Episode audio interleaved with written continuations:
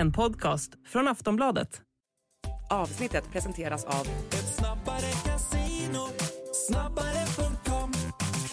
Stödlinjen.se, åldersgräns 18 år.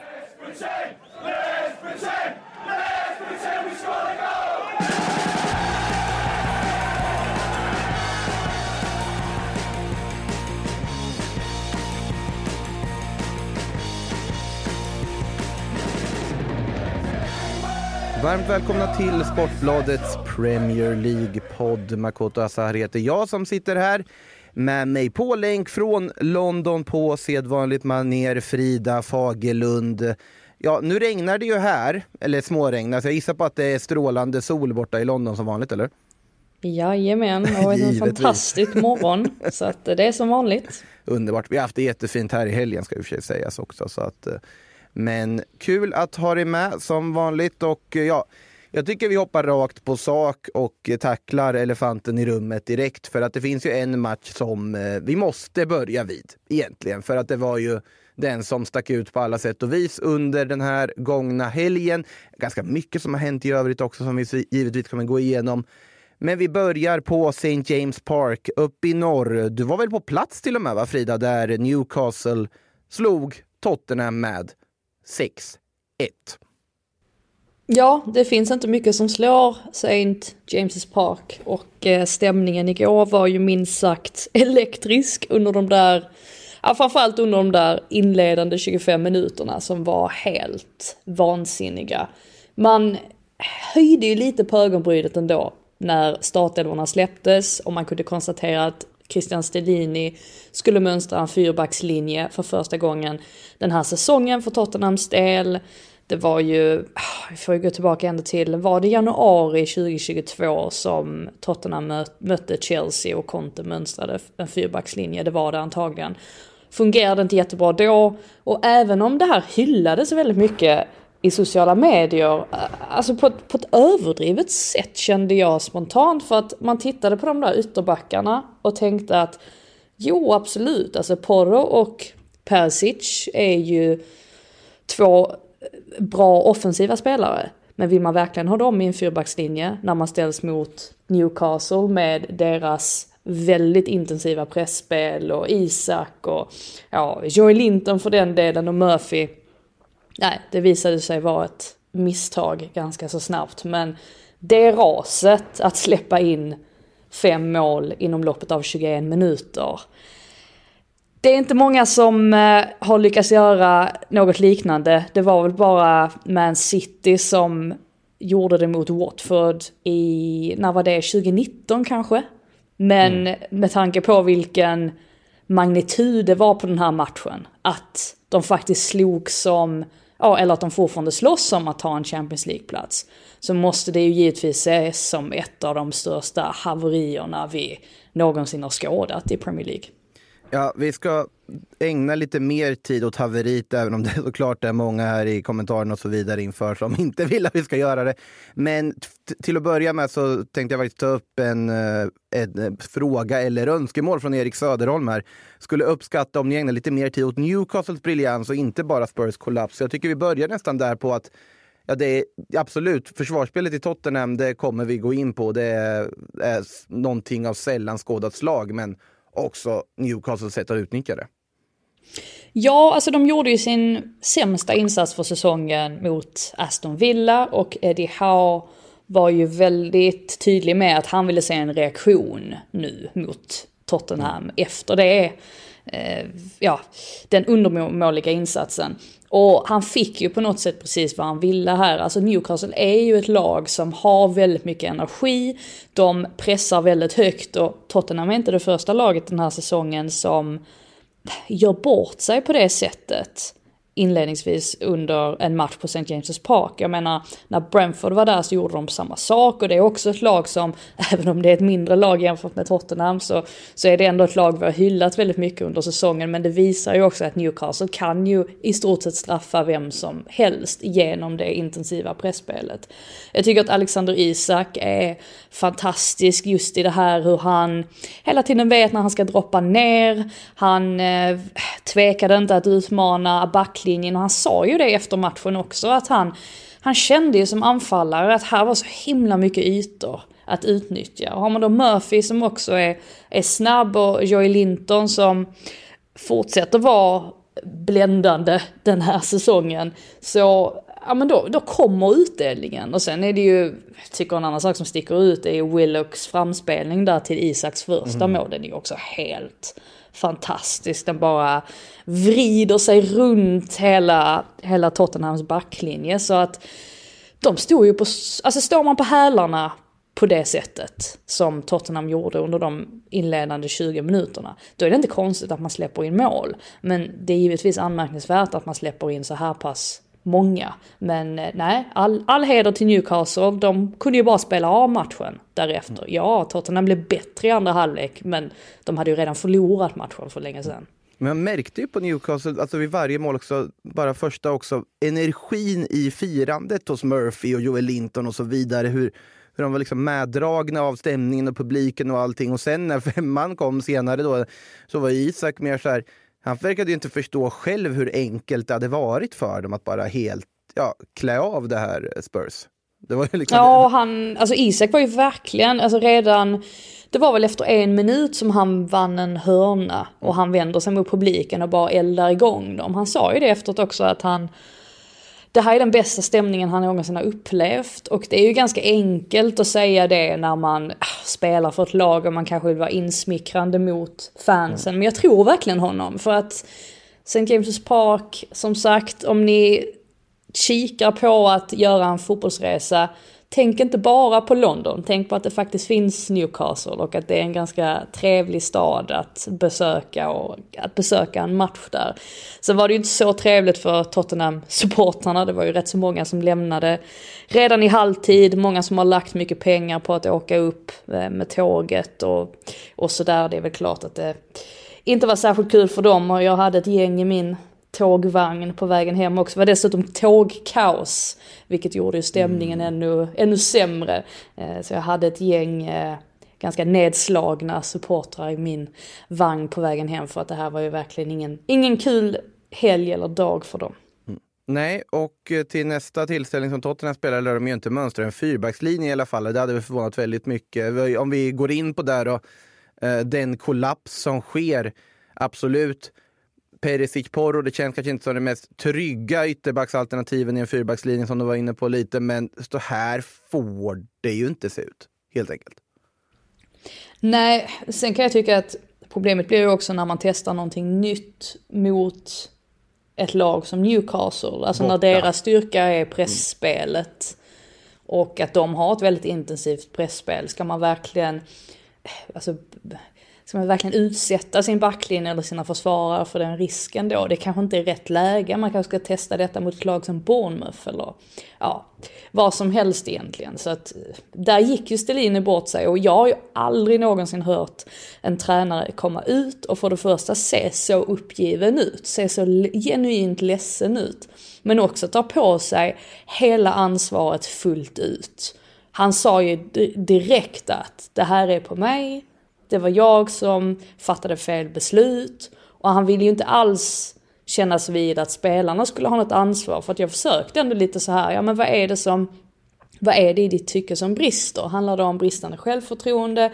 Handlar det om att ni inte har eh, rätt spelarmaterial? Mm. Eller är det en kombination av många saker? Och då sa han ju det att Nej, det är väl antagligen en, en kombination av, av, flera saker. Men han ville ändå vara tydlig med att det var han som gick snett i den här matchen. Och fine, det gjorde han. Men de här spelarna, de saknar ju helt självförtroende. Och en annan grej som gjorde mig lite sådär, ja men som var lite illavarslande var ju att bortsett från typ Dejan Kulusevski och Höjbjerg som kan vara lite sådär Eh, också öppet visa att han är frustrerad, så var det ju faktiskt inte så många Tottenham-spelare som öppet visade att de tyckte att det här var katastrofalt, alltså med sitt kroppsspråk. Ibland kan jag tycka att Även om det inte skulle hjälpa, det hjälper kanske inte så mycket när man ligger under med 0-5 att spelare börjar bli frustrerade. Men sen samtidigt så, där måste ju på något sätt komma en reaktion från dem också. Alltså de måste ju på något sätt bli så här, nej, alltså när, när de släpper in det andra mm. målet exempelvis. Nu måste vi ta oss samman här. Men den kom ju aldrig. Den sortens reaktioner. Det tycker jag är oroväckande för Tottenhams del. De verkar inte ens tro på att de ska kunna plocka en Champions League-plats. Och det är ju verkligen så långt ifrån, jag minns det samtalet jag hade med Kulusevski i, i december var det väl, och han menade på att ja, nej, men vi, vi har inte kommit upp i nivå, vi kan spela mycket bättre. Och så sa jag det här med Champions League-racet och så. Ja, men Newcastle sa jag, det blir ju inte, det blir ju svårt att att, eh, att flytta på dem också, de kommer ju också vara med i den fighten. Så sa Kulusevski, nej nej nej, de håller aldrig. Och då tänkte Aj. jag så här, nej, nej okej, okay, fine om han säger det. För att vi vet ju om att Tottenham har bra spelare och vilken kapacitet de har. Men här visar de ju att, nej, det kommer inte bli någon Champions League-plats för dem. Alltså jag kan inte se det framför mig när de nu står på 32 matcher, Man United på 30 och Newcastle på 31. Och de ligger så många poäng före. De får nog sikta in sig på femteplatsen alltså. Det är, ja, man kan inte se mycket annat nu. Nej, det, det, är väldigt svårt att tänka sig att de ska lösa topp fyra. Det är ju det är nästan större chans att Liverpool gör någon sorts eh, upphämtning och skulle ta in det än att Tottenham reser sig från det här. Eh, det, det är ju en viktig, viktig match i nästa omgång där ju, mot Man United just. Den kommer ju avgöra mycket. Skulle de förlora den matchen eller om de skulle tappa poäng, ja men då känns det ganska klart vilka som tar eh, Champions League. Det hade varit väldigt Tottenham att ändå vända och vinna det här plötsligt. Absolut, absolut. Man ska inte, man ska inte säga aldrig. Och det blev ju väldigt jämnt förra säsongen också, som ja. bekant. Så att det, allting kan ju avgöras eh, ja, under sista omgången, vem vet. Men just nu så tycker jag att det finns så lite självförtroende hos mm. Tottenham-spelarna att det, det ja, det, det, känns osannolikt att de ska kunna rycka upp sig. Men vem vet, försvinner Stellini kanske nu och Ryan Mason kliver in och tar över eller vem som helst tar över så kanske det sker en viss effekt. Jag vet de har ju kapaciteten som sagt. De måste bara plocka fram den också. Ja, de har ju Harry Kane också. Han gjorde ju mål trots allt. Till och med i en sån här match så går han ju in och gör mål. Sen så såg han väl ut ungefär likadant som ja, när de låg under med 5-0 i första halvlek, på tal om det du sa om om att visa med kroppsspråket så det är väl ganska naturligt att man inte firar ett 5-1 reducering. Men ja, han gör ändå mål i den här matchen trots allt, även om det inte leder till någonting. Måste ju nämna en sak innan vi går vidare till all, allt annat som har hänt den här helgen. Att eh, målvaktsbytet där i halvtid, har du hört något mer Frida kring vad anledningen var? Var det bara en ren alltså, petning i halvtid? Ja, Juris åkte på en skada. Ja. Så att han kom ju, han var den enda som kom ut från Tottenham-lägret efter, förutom Stellini då, mm. efter matchen och pratade med media. Så att eh, jag såg att det gick några rykten om att han skulle haft en, någon sorts bust-up eller vad mm. det var med tränarteamet. Men eh, nej, det verkar inte ligga sådär värst mycket sanning i det. Men som sagt, Newcastle med en blytung 6-1 seger och befäster då sin plats i topp 4. Eh, samtidigt, uppe, längre upp i tabellen, så är det ju ett lag som är pressade just nu, även om de räddade sent omsider en poäng i alla fall i hemmamötet med Southampton. Jag åsyftar då givetvis Arsenal som eh, har en lite tuffare period. Men vilken match det var, får man väl lugnt säga. Cool fact a crocodile can't stick out its tongue. Also, you can get health insurance for a month or just under a year in some states. United Healthcare short term insurance plans, underwritten by Golden Rule Insurance Company, offer flexible, budget friendly coverage for you. Learn more at uh1.com. Ja, alltså de gör, de gör det ju inte lätt för sig själva. Nej, om, man, det... om man säger så. I detta titelrace. Och eh, det var nog, jag skrattade lite för att dagen efter så lyssnade jag bara lite på Talksport för att det är mm. lite roligt ibland.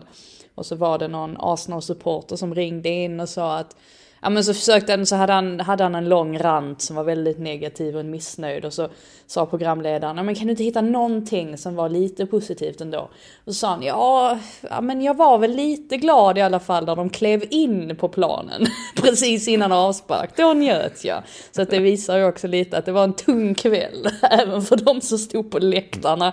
För även om Arsenal som sagt, de räddar 3-3, men ingen var ju speciellt nöjd. Southampton hade behövt tre poäng och de tappar ju faktiskt en, ett, äh, mm. en 3-1 ledning. Och Arsenal, ja, de hade ju också behövt tre poäng.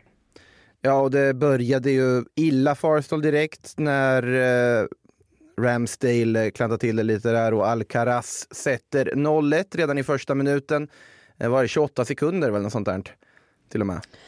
Ja, precis 24 va? Till och med. Ja, det till var väldigt och med lite det, kanske. i alla fall. Eh. Um, nej, det, det, är ju en, det är en mardrömsstart och återigen det här med att man gör det svårt för sig själv. De har haft två 2-0 ledningar och tappat dem de senaste två omgångarna och sen så hamnar man i underläge här direkt. Och inte bara det utan att Walcott av alla människor på planeten drar in 2-0 också Helt bara otroligt. 10 minuter senare. Ja. Eh, ja. Jag vet inte vad man ska säga. Att, att Walcott dyker upp just där också, precis som du säger. Eh, men också när man kände att det var kört för dem att det skulle bli en förlust så lyckas de ändå resa sig i slutminuterna. Ödegård så är det 2-3 och sen Bukayo Saka kort därefter och då kände man ju ändå här kan de lyckas med en vändning. Absolut, Mm. jag, jag tyckte också det och det var väl det Arteta också försökte eh, påtala efter matchen just det här med att det här trycket de fick till också under sista tio minuterna att han var väldigt stolt över dem för det, att de inte bara klappade ihop fullständigt och gav upp helt utan att de verkligen lyckades få in de där målen, alltså Martin Ödegård som vi förväntar oss mer av, som vi, vi kanske inte har sett den här nivån de senaste veckorna som han verkligen kan ligga på, att det är han som drar in det här 2-3 målet och sen Saka, det blir väl symboliskt att det är han som drar in 3-3 målet. Men det var ju väldigt stort fokus efteråt också på det här med ja men var är de här ledarna nu när man behöver dem? Sinchenko som var tillbaka i, i startelvan, han ja, uppmärksammades ju från den här eh, vad heter det när man, när man eh, drar ihop en pepp, eh, Ja. peptalk? Eh, eller när han tog, i, tog alla i en, i en ring där efter att de hade släppt in det andra målet Ja. var det väl. Och eh, ja, alltså det är ju en sån grej man kanske förväntar sig. Det är en sån grej jag hade förväntat mig att Tottenham skulle göra i och för sig i mötet med Newcastle. Att man kanske försöker samla hela gänget. Det gjorde väl i sig Tottenham också, men det var inte lika synligt som i, i mötet på The Emirates där man verkligen samlade ihop sig och sa att nu, nu måste vi se till att skärpa oss här för att ja, vi är på väg att tappa den här ligatiteln eller gå miste om det här fina försprånget som vi har, vi har haft. Eh, Men det är ju trots allt ungdomarna där som, som kliver fram och ja, Saka som assisterar Martinelli första till, till 1-2 målet så att ja, man kan väl begära mer av dem men jag tycker också det är tydligt att, att man saknar William Saliba. Eh, Nu tycker jag inte heller att det ska bli för mycket så här att man fokuserar på att Rob Holding är i startelvan för att Ja men så är ju dagens moderna fotboll, att man hela tiden ska hitta, hitta individer att skylla på. Och visst, alltså jag tycker ju att Holding inte gör 100% bra vid, vid flera tillfällen. Eh, han tappar ju bland annat Bella Kotschap där vid, vid 3-1 målet, eller så 15 3-1 mål. Men eh, jag är nog mest besviken på, på mittfältet faktiskt. Jag, jag tycker att eh, det är en tydlig eh, ja, men en tydlig formsvacka där och Thomas Partey, det har till och med gått så långt nu att man hade ju det där distansskottet med typ en minut Ja, kvar matchen att spela så man drar Vad är det för 40 beslut att meter över målet och där kände man så här att ja, här har vi den gamla den, den, den gamla Partey, den som vi trodde att vi inte skulle få se längre. Eh, och nu var den helt plötsligt där och det är helt fel timing av säsongen känns det som att han också ska börja så här, ja, inte komma upp i nivå. Det är nu de behöver komma upp i nivå. Det är nu det är som allra viktigast. Ja, nej, jag tänkte på det som med peptalket också, att man inte noterar Tottenham var väl att Sinchenko är ju väldigt excentrisk när han gör den här typen av peptalk. Så att man märker det ju väldigt tydligt också att han är igång och han har ju mycket energi. Men det är den energi man kanske vill se också hos Tottenham på ett sätt också i, i deras match. Men ja, eh, poängtapp likväl alltså trots den fina avslutningen på matchen för Arsenal, vilket innebär tre raka kryss. Vilket innebär att man nu inte längre helt och hållet har detta i egna händer. Manchester City med slagläge inför då att de här två lagen ska mötas i veckan och den matchen kommer bli något alldeles, alldeles extra och eh, sannolikt då kanske helt avgörande för hur det kommer bli i toppen när vi ska summera allting om x antal veckor. Men eh, City hade ju spelledigt eh, i Premier League i alla fall då den här helgen för de spelade FA-cup och då smyger vi över lite till eh, Wembley en sväng innan vi går in på resten av omgången. Eh, vi kan väl börja med att City avfärdade eh, uppstickaren Sheffield United med 3-0 och Riyad Mahrez som fortsätter att tacka för förtroendet väl när han får spela, även om Pep Guardiola faktiskt in, alltså medgav efter matchen att ja, han är ju aldrig nöjd på mig när han får sitta på bänken. Det kan man ju förstå ändå. Ja, absolut. Noterbart också att det var Mahrez som tog straffen. Haaland eh, missade ju sin här i, i Champions mm. League. Jag vet inte om det påverkade på något sätt, men eh, nej, han fick ju alla sätt, i alla fall sitt hattrick där, Mahrez. Och, och Pep Guardiola, han roterade ju inte jättemycket. Eh, han vill ju helst inte göra det heller, för att han tycker att det är på något sätt, ja, alltså det är svårt för ett lag även om man har den typen av spelare på bänken som, som Manchester City har så är det ändå svårt att ja, men, hålla, hålla samma höga standard om man gör alldeles för många förändringar. Så att det var ju ändå Haaland och ja, Grealish och, och sådär, de Bernardo gamla Silva, vanliga. Gündogan. Men, ja. ja, Sheffield United, United hade ju inte så mycket att, att sätta emot då kan vi konstatera. Nej. Sen, sen virar ni för sig eh, John Stones, Rodri där också, och eh, Kevin De Bruyne givetvis. Men man vet ju aldrig med Pep att det här kanske plötsligt är hans första elva nu, att det är samma elva som ställer upp mot eh, Arsenal. Man har ju ingen aning med honom. Jag tror ju inte att Rodri har ju spelat flest matcher av ja, ja, alla Man City-spelare den här säsongen. Men det hänger ju också ihop med att Calvin Phillips har varit en mm. besvikelse. Jag eh, tror ju nästan att han kommer lämna i sommar. Jag kan inte riktigt se att han... Alltså om Guardiola har så lite förtroende för honom nu mm. och kommunicerar kring honom på det sättet som han gör, alltså i ganska så negativa ordalag, då känns det inte riktigt som att Calvin Phillips har, har någon framtid. Men ja, det var väl skönt för Rodri att äntligen kunna få vila lite. Nej, precis. Det, för Calvin Phillips som kanske borde annars fått en chans här. Han fick ju komma in först med kvarten kvar där istället för Ilkay Gündogan. Men ja, 3-0 City som bokar sin plats i cupfinalen. Och där väntar ju ett Manchester-derby. Ja, den finalen kommer ju bli något alldeles extra också, onekligen. Manchester United som eh, då alltså besegrade Brighton efter straffläggning för att ta sig dit. 0-0 efter fulltid. Sen satte de en hel del straffar innan Solly Marsh sköt upp bollen i himlen och sen klev han fram, Victor Nilsson Lindelöf. Ja, Iceman.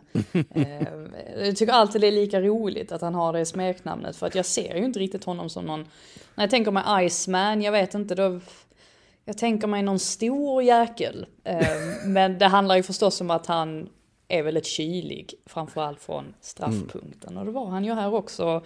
Erik Ten Hag, han hyllade honom väldigt stort, både han och Luke Shaw som bildade mm. mittbackspar. Och det, det fungerade ju faktiskt väldigt, väldigt bra med de två, får man ju säga. Mm. Ja, det är, inte, det är inte vilken offensiv som helst som de ändå lyckas stänga ner under eh, 90 minuter där, trots allt. Så att, eh, alltså, Nej, precis. Han har ju tagit chansen när han fått den nu i samband med skadeproblemen de har i försvaret med både Rafael Varan och framförallt Lisandro Martinez också borta. Eh, frågan är, har Lindelöf spelat till sig att eh, ändå få fortsatt förtroende här under eh, slutspurten av serien tror du? Eh, ja, jag, jag, tror att han kan ha fått det faktiskt. Sen mm. hänger det ju givetvis ihop, alltså Martinez och Varan ja. är ju fortfarande första, första valen och det är väl möjligt att Luke Shaw kanske också är före i hierarkin, även sett till mittbackar då, men jag tror definitivt att det här var en, ja men det var en liten revansch för honom. Helt mm. klart, med tanke på hur långt ner han har varit i hierarkin tidigare. En annan som också har fått lite upprättelse är ju Wan-Bissaka får man mm, säga. Verkligen. Som ju var helt och hållet i frysboxen för inte allt för länge sedan och ryktades bort under januari och sådär. Men nej, jag tyckte att han hanterade mitten bra också. Mm. Så att eh, han är ju också en sån spelare som ja, har klättrat upp lite i, i hierarkin helt enkelt.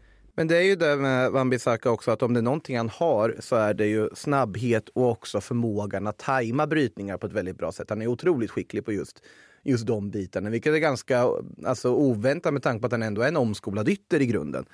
Eh, men här så lyckas jag hålla en av seriens absolut formstarkaste yttrar i schack och eh, Ja, vi ska säga något också om Brighton. Hur mycket påverkar den här eh, förlusten, tror du, deras fortsättning på säsongen? Ja, det är ju synd. Mm. Det är synd om dem när man är så nära också när man tar det hela vägen till en straffläggning. Och David de Gea gör ju några riktigt vassa räddningar också. Och på tal om spelare som tajmar sina tacklingar väldigt fint så var det en sån grej som jag noterade. Jag satt ju, jag kollade ju den här matchen på en väldigt skakig linje på, på tåget. Ah. Så att det var ju inte den bästa, inte den bästa uppkopplingen. Men någonting som man ständigt noterar med Caicedo det är hur han stoppar spelare. Just det här med att alltså, han har någon sån här speciell teknik att han han, han, kan undv- alltså, han kan vinna tillbaka bollen och samtidigt undvika att, att tackla någon eller dra på sig frisparkar. Han är expert på att bara kliva, kliva in framför sin motståndare och bara ta bollen. Alltså det är helt, en helt, uh, helt sanslös teknik egentligen. Och han är ju han är en helt otroligt bra spelare ju, uh, får man säga. Men, uh, men tungt för Brighton. Jag har faktiskt en liten rolig en liten rolig stats här också. För att fram tills söndagen då så hade United förlorat sju av sina åtta senaste straffläggningar. Oj. Och den de, ja det är ganska, ganska dåligt facit ju. Ja, det är och det. Den, den de vann var 2019 i ligacupen mot Rochdale. Och vet du vem som stod i mål för Rochdale den dagen? Nej, den är svår om man inte det var alltså Robert Sanchez. Jag tänkte precis säga, så... var han i Rochdale? så att det, det, det, var, det, var, ju lite ironiskt om man säger så. Och det ja. var ju inte som att, jag menar, Sanchez var ju närmare att rädda en straff än vad de Gea var. Så att mm. man kan inte lägga, lägga det så mycket på honom. Eh, men eh, nej, lite intressant hur cirkeln slöts sådär för Uniteds del. Onekligen. Och nu ska de alltså till en final då, United, efter då ha brutit den här trenden så att säga mot och fortsatt ha sin trend mot Robert Sanchez då uppenbarligen. Eh, vad, vad tror, ger vi dem för chanser på Wembley mot City då? Ja, alltså för det första så är det ju faktiskt första gången de här lagen möts i en fa Cup-final. Har aldrig hänt tidigare, så att det, det är ju väldigt speciellt. Mm. Jag tror ju ändå att även om Man City på något sätt har lagt in en ytterligare växel nu och att de verkligen ser helt oslagbara ut så de här finalerna lever ju sina egna liv. Skulle inte förvåna mig om det blir ytterligare en förlängning och en straffläggning. Men eh, jag tror att det kan bli, det kan nog bli ganska jämnt det här. Jag vet faktiskt inte vad jag, inte vad jag tror riktigt. Um, ah, det känns som att det är så långt fram också mm. att det, det gör det ännu svårare att, att sia kring hur det kommer gå för att det är så många parametrar som, ja men vilka spelare har man tillgängliga och hur har det gått eh, för, eh, ja men Man City har kanske en Champions League-final då också att eh, fokusera mm. på så att det är ju, det är ju, det hänger ju på väldigt, beror ju på väldigt många olika aspekter. Ja, alltså den här säsongen så vet vi inte vilket lag som har kris om två veckor. Det är ju det, är ju det som är grejen, att det kan vara vilket lag som helst som har, har succéform och går som tåget och något annat lag kan ha kollapsat fullkomligt. Man har ingen aning om någonting längre. Känslan jag sitter här med när vi, när vi snart ändå börjar närma oss den här slutet på den här berg och dalbaneaktiga säsongen. Eh, på tal om säsongen, vi ska vidare till eh, då resten av den 32 omgången. De här kuppspelande lagen vi nämnde, de, deras matcher har flyttats längre fram bort i maj istället i och med då att de just spelar i kuppen fortfarande. Men det är en massa andra lag som har spelat Premier League-fotboll i helgen och vi beger oss därmed till Anfield för där har vi ett lag som ändå börjar eh, Ja, det börjar vårna lite, klarna lite kring dem tycker jag. Och då syftar jag givetvis på Liverpool. Ny seger här, 3-2 mot eh, Nottingham Forest. Ja, precis. Diogo Jota som kliver fram, han är ju bra på huvudet. Um, mm. Och drar in ett, ett fint nickmål där ju.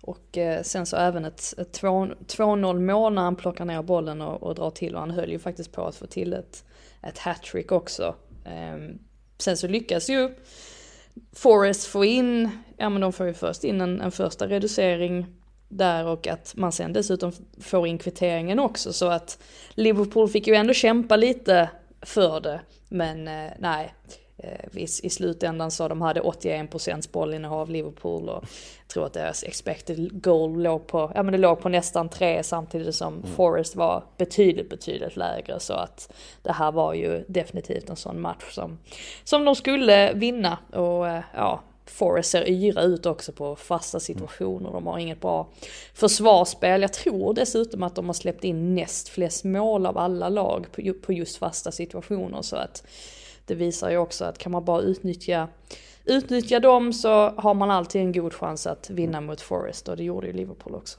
Gjorde de väl i och för sig framåt Forest får man väl ändå säga. Eh, så det, det fick de ju med sig. Men eh, Alltså, nej precis. Alltså om man tittar på resultatet på den här matchen så tänker man ju direkt att, ja, men här, och, och sett Liverpool tidigare under säsongen, men här har man ju slarvat till det rejält. Men det är ju inte så. Här gör man ju faktiskt en väldigt bra match överlag. Och, och det är tryggare än vad kanske det jämna resultatet anspeglar.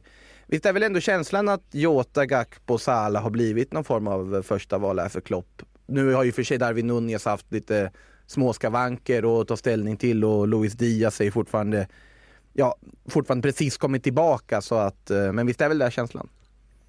Alltså framförallt noterbart är ju, nej men dels att Jota att han har mm. ja, men, börjat komma in i, det, in i det igen. Jag menar han var skadad ja. för ganska länge så att det är inte konstigt om det tar lite tid då att komma upp i nivå igen. Men annars är det ju också det här med att, ja men Mohamed Salah, han mår ju väldigt bra av Alexander Arnolds, den här lite inverterade rollen som mm. han har numera. Så jag tycker att det ser ut att gynna Salah väldigt mycket också. Så att det är väl, det är väl positivt att Klopp har hittat ett system på något sätt som, som fungerar bättre här nu.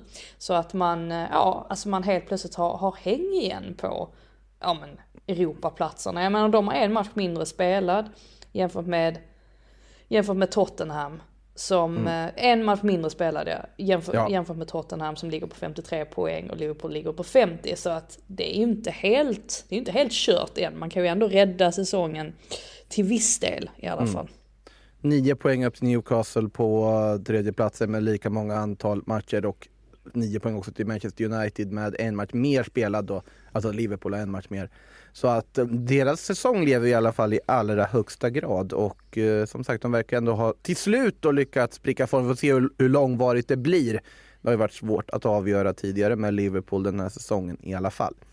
Och eh, de är väl tacksamma för hjälpen de fick av Brentford kan man tänka sig. Ett Brentford som löste 1-1 hemma mot Aston Villa. Eh, Douglas Lewis en poängräddare för eh, gästande Villa och Ivan Tony i målprotokollet. Normally being a little extra can be a bit much. But when it comes to healthcare, it pays to be extra. And United Healthcare makes it easy with Health Protector Guard fixed indemnity insurance plans. Underwritten by Golden Rule Insurance Company, they supplement your primary plan, helping you manage out of pocket costs without the usual requirements and restrictions like deductibles and enrollment periods. So when it comes to covering your medical bills, you can feel good about being a little extra. Visit uh1.com to find the Health Protector Guard plan for you. Och vår kära Robin Olsen hade ju ingen ingen rolig match om man säger så. Eller jag tror inte att han, han stärkte inte sina, Nej. sina aktier direkt. Eh, för er som inte har sett Chades miss, Kevin Chade, eh, då, då, måste ni gå in och göra det. Ni får, jag vet inte, in på Twitter och sök på Chade. Eh, för det där är århundradets miss. Jag förstår inte hur han kan ja, hur han inte bara kan lägga in bollen i det läget och, och Olsen hade ju tur då för att det är ju, han sjabblar ju till det där eh, inledningsvis. Men att Chade missar var, ja det är sensationellt. Eh, målet som Olsen släpper in där, Ivan Tonys skott mellan benen, det var kanske inte så farligt. Men nej, en, en, en lite tyngre dag för honom får man ju säga. Känns som att eh, ordet Chad passar ganska bra för att beskriva Chades eh, insats där, eh, kan man väl lugnt säga. Men som sagt, 1-1 mellan Brentford och Villa. Vi, vi smyger in en liten villafråga mitt i det här, tycker jag. För att absolut om poängtapp här och så vidare, men det är fortfarande ett lag som i högsta grad är med i, Europastriden. Eh, Rickard Hedlund som frågar, hur bra kan Villa bli nästa säsong med rätt nyförvärv? Och då är frågan, vad är rätt nyförvärv till att börja med? Ja, det är ju frågan. Mm. Det... Jag, Alltså jag tycker faktiskt att det Emery har gjort sen han kom in, mm. det är ju att han framförallt har fått upp väldigt många spelare i nivå. Jag menar, för ett par månader sedan så hade jag ju sagt att ja, nej men Mings håller inte och eh, ja men Boen McIn har inte bevisat mm. sig heller på länge och eh, det fanns ganska många som man hade kunnat peka ut och påstå att nej men de här spelarna håller inte. Men Emery har ju verkligen, ja men de har ju blivit nya spelare under Emery Buendia är ju ett rätt så bra exempel också på, på en spelare som verkligen har fått sig ett lyft. Mm. Ja, tittar man på startelvan mot Brentford så spelade ju Ashley Young som högerback och där kan man väl tänka sig att man eventuellt, ja, eh, att man kanske inte vill ha honom som högerback. Å andra sidan så, så vet vi ju att de har Matty Cash. Men ja. ja det är väl mer sådana grejer att man kanske i så fall ska kika på att bredda truppen så att man har bättre, bättre backups. Men eh, nej, jag tycker att han gör ett, ett väldigt bra jobb, Emery, och det syns ju också i tabellen. Ja, för Villa är väldigt viktigt att hålla i spelarna man har tycker jag i det här läget. Uh, Emi Martinez har ju ändå varit ganska öppenhjärtigt flörtat med att vilja spela Champions League framöver. Uh, Får se hur nöjd han skulle vara om han får fortsätta i Villa och inte göra det. Ollie Watkins borde ju vara aktuell och intressant för många klubbar med tanke på vad han har åstadkommit under, under den här våren. Så att det är väl mer det skulle jag säga. Eller att hålla fast i de här bärande spelarna och bygga vidare på det koncept de har. För de har något väldigt bra på gång i alla fall. Ja, jag tror inte att Watkins... Jag tror inte att det är någon fara på taket kring en sån spelare. spelare. Alltså, även om han har sprutat in mål nu men det ska ju ganska mycket till ändå för att, ja men och rätt så mycket, och mycket pengar också måste man komma ihåg för att, för att en klubb som Villa då ska släppa en sån spelare mm. så nej, det är, ja, de har verkligen någonting bra på gång. Får se om de kan bygga vidare på det till nästa säsong. På tal om ett annat eh, Claret-färgat lag som har väldigt bra material på pappret Eh, som, jag vet inte om man ska säga att de har kommit igång rakt av, så långt ska vi nog inte sträcka oss än. Men såklart att det ändå är anmärkningsvärt att West Ham, detta krisande West Ham, vann med hela 4-0 mot ett formstarkt Bournemouth eh, borta här under söndagen. Ja, verkligen. Och det var väl Fornals som stal rubrikerna också med den där skorpionträffen han får han till. Har ju Vad någon, hände någon... där undrar man? Ja, men Fornals gör inte mycket mål, men väl när Fornals gör mål då är det ju ofantligt snyggt oftast. Uh, han, uh, det var ju något mål, jag minns inte exakt när det gjordes, som var så helt sanslöst som man gjorde i Villarreal för en gång i tiden. Uh, du får gärna påminna mig, alla lyssnare, vilket det var. Jag kan ju snabbt leta upp det också i och för sig. Men, uh, han, han gör inte mycket mål, men när han gör dem så är de väldigt snygga. Ja, precis. Sen så fick de ju, alltså nu ser ju 4-0 det ser ju väldigt smickrande ut men de fick ju ändå jobba lite. Jag menar Bournemouth hade 17 avslut, de landade ändå 1,52 i expected goals så att det var ju inte att de var helt, de var inte helt avfärdade men ja, inte speciellt kliniska framför mål och eh, skönt för West Ham, skönt för David Moyes framförallt att mm. kunna andas ut lite nu eh, efter den här veckan där man först plockade poäng av Arsenal och sen så vann man mot eh, mot Gent och sen så nu 4-0 mot Bournemouth. Nu är de ju helt plötsligt på, på banan igen. Mm. Eh, så att, eh, ja. Det märktes ju också, ska vi säga, alltså, hur mycket det betydde för honom alltså att göra det där målet med tårarna direkt efter också. Han har inte haft jättemycket chanser heller och det betydde nog mycket att få ta chansen när han fick den här också. På det. Ja, det måste väl vinna säsongens mål, eller? ja, vi får, vi får se. Jag, jag ropar, inte hej, uh, ropar inte hej igen. Plus att jag är så dålig på, jag glömmer alltid bort mål och sådär. Jo, det... uh, men det lär väl definitivt vara med i samlingen i alla fall. Ja, sen, sen kan det ju vara, beror ju på hur det tas ut och så vidare också, vad det är för jury, hur det röstas och så vidare. Det har vi ju sett där det var väl något år som ett helt vanligt Mo Salah-år. Mål vann eh, Puskas-priset för att det var så många som hade röstat på Salah ändå. Eh, så det kan ju en sån popularitet också i sånt. Väldigt, men... smak, väldigt smakgrej också det här med eh, favoritmål märker man. Alltså att vissa, eh, det är väldigt eh, individuellt vad man uppskattar mm. kring ett mål har jag märkt. Fin, finns det vissa stereotypiska åsikter där? ena är så här, man gillar ju ett riktigt hårt så här, busterskott från, från långt håll i krysset. Vissa älskar ett spelmål på det här sättet. Jag är nog lite svag för just så här, skorpionsparken eller liksom konstnumret skulle jag säga. Eh, sen även om ett riktigt fint spelmål, ett kanonskott också givetvis, eh, ligger nära till hands. Eh, med det vidare till Leicester, för där tog det också tre viktiga poäng i bottenstriden. För uh, The Foxes vände mot The Wolves, uh, vann med 2-1 där. Ianacho satte 1-1 på straff efter eh, uh, Matteus Kunjas tidiga Wolves ledningsmål och sen var det Timothy Castagne av alla människor som fastställde slutresultatet.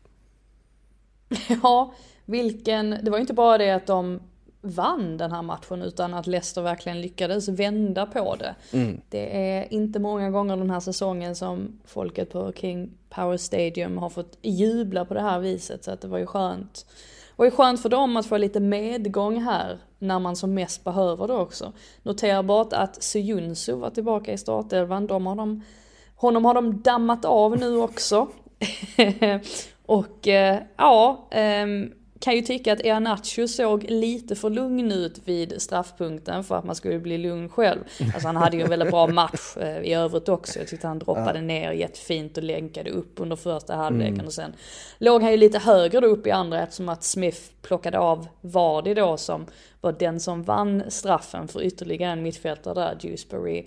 Hall. Och det mm. funkade ju verkligen bra även om Dewsbury Hall, han brände ju ett läge där inledningsvis. Men vilket oerhört tungt mål eh, från Kastanj. Det, det kommer att bli värdefullt men jag tycker ändå att här såg man på något sätt lite kämpaglöd från Leicester och det var ett mm. tag sedan man gjorde det och dessutom utan Madison i startelvan som ju var sjuk. Så att det, det, det bådar verkligen gott för eh, resterande veckor här.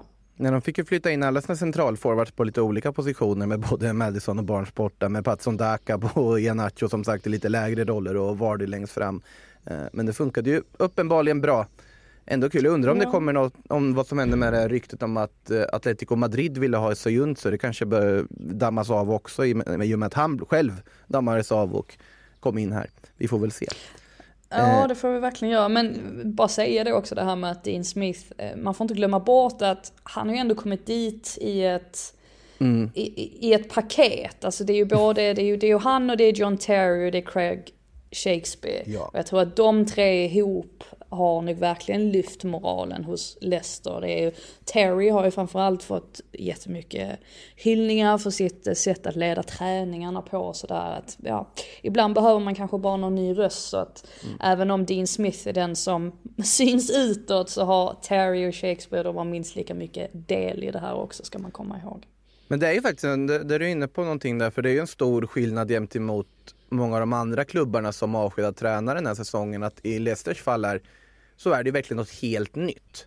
Alltså he, hela den här trion rakt in. Så, så får du ju någonting nytt som, som inte är samma som du hade innan. Och det bidrar nog ganska mycket till att faktiskt ändå få ett uppsving. Eh, nu har ju för sig Shakespeare haft sin, eh, sin historia där också. Ja precis, det är, exakt. Det är ju därför han är där. Eh, ja, för att, han för att ha någon klubben, form av koppling i alla fall, och någon form av brygga över till det nya. Man vill säga. Mm. Eh, vet du vad som hände för, på Sellers Park då? Eh, ja. ja. det hände inte så mycket. Nej, Roy Hodgsons Crystal Palace gjorde inte mål. Det är ju helt sanslöst. 0-0 eh, bara hemma mot Everton. Ja, Precis, och eh, det är ju värre för Everton än vad det är för Palace. Onekligen. Får man säga. Ja. Eh, med tanke på att de, ja de ligger verkligen riset på det nu där. Om Leicester nu har börjat plocka poäng, ja då är helt plötsligt Everton på nedflyttningsplats med betydligt sämre målskillnad. Så att, eh, nej, eh, de måste verkligen hitta något sätt att göra mål på framförallt. Och det har ju snackats egentligen ja, men under hela säsongen, eller i alla fall när Dominic Calvert-Lewin har varit skadad, så mm. har man pratat om att, ja men när kommer Calvert-Lewin tillbaka, när kommer Calvert-Lewin tillbaka? Och ja, nu var han tillbaka, men man kan ju inte heller lägga allt ansvar på hans axlar. Det blir ju inte heller, det blir ju inte heller bra. Eh, sen får de ju inte så mycket hjälp här av att, ja men nu spelar de visserligen bara 10 minuter med en man mindre, mm. men ja, rött kort på eller två gula kort på Holgate var ju inte heller vad, vad man behövde och ja, jag vet inte riktigt vad man ska, alltså de lider ju också av att, av att, eh, ja men Ducoré, att han har varit, ehm, eller att han är avstängd efter att han drog på sig sitt röda kort där i mötet med Tottenham. Så de, de lider ju av sånt, alltså de har ingen bred trupp och måste liksom hålla i, i alla sina spelare om de ska ha någon chans nu att kunna ja, ta sig samman och, och få med sig de här poängen som gäller. Jag blir inte förvånad om de hänger kvar, men jag tror verkligen att de måste då måste de verkligen kämpa eh, in i det sista. Och kan Sean Dyche bara plocka fram den attityden hos dem vecka in och mm. vecka ut, då tror jag inte det blir några problem. Men det är ganska tröttsamt att ha den pressen på sina axlar också. Men mål, avsaknad av målproduktion är definitivt ett av deras absolut största problem. Väldigt jobbig match här hemma mot Newcastle som väntar också eh, i veckan här nu. Eh, men de behöver ju börja få poäng precis, för de är ju under strecket nu väl i och med att Leicester vann där på, på grund av målskillnad som du nämnde Frida. Eh, så ja, men eh, 0-0 alltså mot Crystal Palace blev det för Everton. Vi har väl någon match mer att avhandla innan vi ska vidare ja, på lite fler Fulham frågor. Leeds Fulham ska vi till, eh, till Craven Cottage givetvis. För det har varit en 2-1-seger för ett Fulham som Ja, alltså man säger ju fram och tillbaka hela tiden här, men då, visst har de väl studsat tillbaka ändå från den här ganska riktigt svaga formperioden de hade. Jo, så är det ju. De har väl lärt sig också på något sätt att leva eh, utan eh, Mitrovic mm. som ju, äh, vad är han på sin sjätte match nu? Avstängning. Han, han har redan avverkat sex stycken matcher. Det känns som att det var igår han blev eh, avstängd. Ja precis, det är så många som man kan inte hålla reda på det ens. Mm. Nej men här, här är det ju helt tydligt att Leeds inte mår speciellt bra. Framförallt så verkar Gracia må väldigt dåligt. Han har ju en fruktansvärd vecka bakom sig där oh. han har släppt in hur många mål som helst. Eller två veckor blir det väl i och för sig. Eh, mm. Med storförluster och, och sådär. Så att här släpper de i alla fall bara in två mål men kan man inte påstå att Melier, han gör ju visserligen en jätteräddning på Williams frispark där mot slutet men eh, han är svajig. Eh, det, det, det, får man ju säga och alla, all statistik visar också att jag, jag tror att han är den målvakten sett över de två senaste säsongerna så har han släppt in allra flest mål. Och visst, det ligger inte bara på honom men nej, han, eh, han kostar ibland eh, Melier. Och eh, Gracia fick ju en fråga rakt ut också på presskonferensen om man kommer peta Melier till nästa match. Men han vägrade svara på det så att vi får väl se hur det blir. Ja, det där är väldigt svårt för jag, jag kan ju tycka om just det här att ge en ung väldigt lovande målvakt, som ändå måste kalla Melier, alltså möjlighet och tid att spela. Men samtidigt så då får du ju räkna med som du säger att det kommer ske en del misstag ibland. Och här är ju ett läge de är i där de egentligen inte har råd med misstag överhuvudtaget med tanke på att det kan innebära att man åker ur Premier League. Så att en svår, svår balansgång onekligen för, för Leeds där som i högsta grad är indragna i bottenstriden.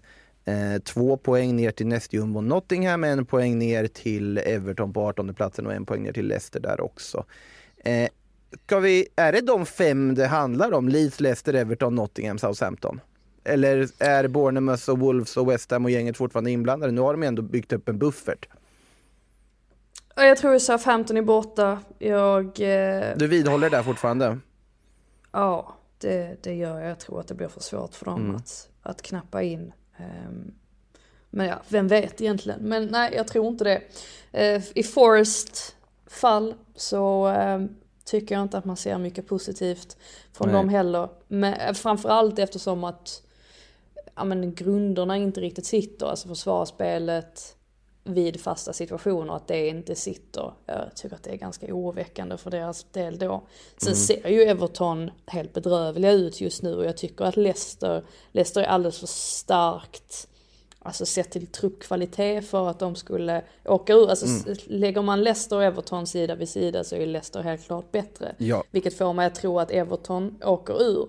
Men sen samtidigt så är Leeds inne i en sån ond spiral att de lika gärna också kan kollapsa. Mm. Och ja, man kan ju inte räkna bort mot Bournemouth än, även om de slår till med en tre poängare mot ett storlag lite då och då. Så att jag tycker det är väldigt, väldigt svårt att säga mm kring och jag tror nog att det kommer avgöras i sista omgången till och med. Um, ja, jag kan inte säga något annat. Det kommer att vara väldigt tätt hela vägen ja. ut. Ja, känslan är alltså om man bara rent krasst ska se på det, Nottingham, Southampton och sen slutspurtskamp mellan primärt Everton och Leeds är väl känslan man får när man tittar på, på den här tabellen, tittar på lagen och funderar över vad de sysslar med på planen för tillfället. Men det där kommer säkert ändras om en vecka eller två. Eh, Mm. Vi tar lite frågor innan vi rundar av och blickar mot Midweek-omgången. Ja, det är som sagt en Midweek-omgång som stundar också med stormötet mellan Manchester City och Arsenal som eh, ja, den stora höjdpunkten och givetvis också Tottenham United som stundar många fina matcher som de har smugit in här mitt i veckan. Eh, passar ju bra här när det inte är Europaspel. Men lite frågor som sagt. Eh, vi ska se vad vi har. 6 Tottenham som spelar mot berg och Manchester United härnäst. Vad kan vi vänta oss? Straffläggningen, BNL och så vidare. Andreas Kostik som frågar, ja vad kan vi vänta oss Tottenham United? Går det att svara på det? Nej, absolut inte. Nej. Jag har ingen aning. Jag är för spänd på att se vad som kommer att ske, alltså vilken tränare som kommer att stå längs sidlinjen, om det fortfarande är Stellini, eller om han har dragit hem till Italien och det är Ryan Mason, eller vad som än sker. Det är så mycket som är, som är oklart just nu. Ehm, ja, jag vet inte. Jag kan inte ens, ja. Det är Vi- klart att Man United kommer dit där och har lite bättre självförtroende när de har precis har tagit sig vidare till final i FA-cupen och, och sådär. Men vi vet hur fotboll är, att man kan aldrig riktigt veta vad som kommer att hända. Eh, på tal tar en till fråga som inte går att svara på från Gustav Fransson. Med osäkerhet kring både tränare och sportchefspotten samt en oengagerad ägare och noll världsklasspelare på planen. Ja, det håller jag väl kanske inte med om. I och för sig finns det en parentes som påpekar det också. Blir Tottenham ett mittenlag nästa år? Utgår ifrån att Kane lämnar inom parentes. Eh, nej, jag tror inte att de kommer att bli ett mittenlag och att det skulle bara kollapsa på det viset. Utan de kommer nog ha en rejäl satsning och vara med och tampas om de där Europaplatserna där uppe även nästa säsong. är väl min känsla, eller? Ja, sen kommer det ju ske väldigt mycket i sommar. Nu får man ju först och främst se vem som kliver in. Ja, de har väl inte... Nagelsmann är väl fortfarande inte helt avfärdad, men det pratas om Arne Stolt och ja, Graham Potter är väl inte ute ur leken heller. Ja, där, det där blir ju väldigt avgörande och sen så måste ju på något sätt Livi komma överens med den här tränaren också för att det samarbetet har ju inte funkat bra ja, men de senaste fyra, fyra, fem åren. Eh, Ända bak till Pochettino som också ville att, ja men nu liksom sa till Livia att nu måste vi börja bygga om truppen här för att annars kommer inte detta hålla på sikt. Och så lyssnade inte han och sen så vet vi hur det, hur det slutade. Så att det finns mycket att göra men det finns samtidigt väldigt mycket potential. Och man ska inte glömma bort att de har väldigt, väldigt fina faciliteter och det ska inte underskattas i, i sammanhanget heller. Det finns en grund för att Tottenham ska kunna vara en väldigt framgångsrik klubb.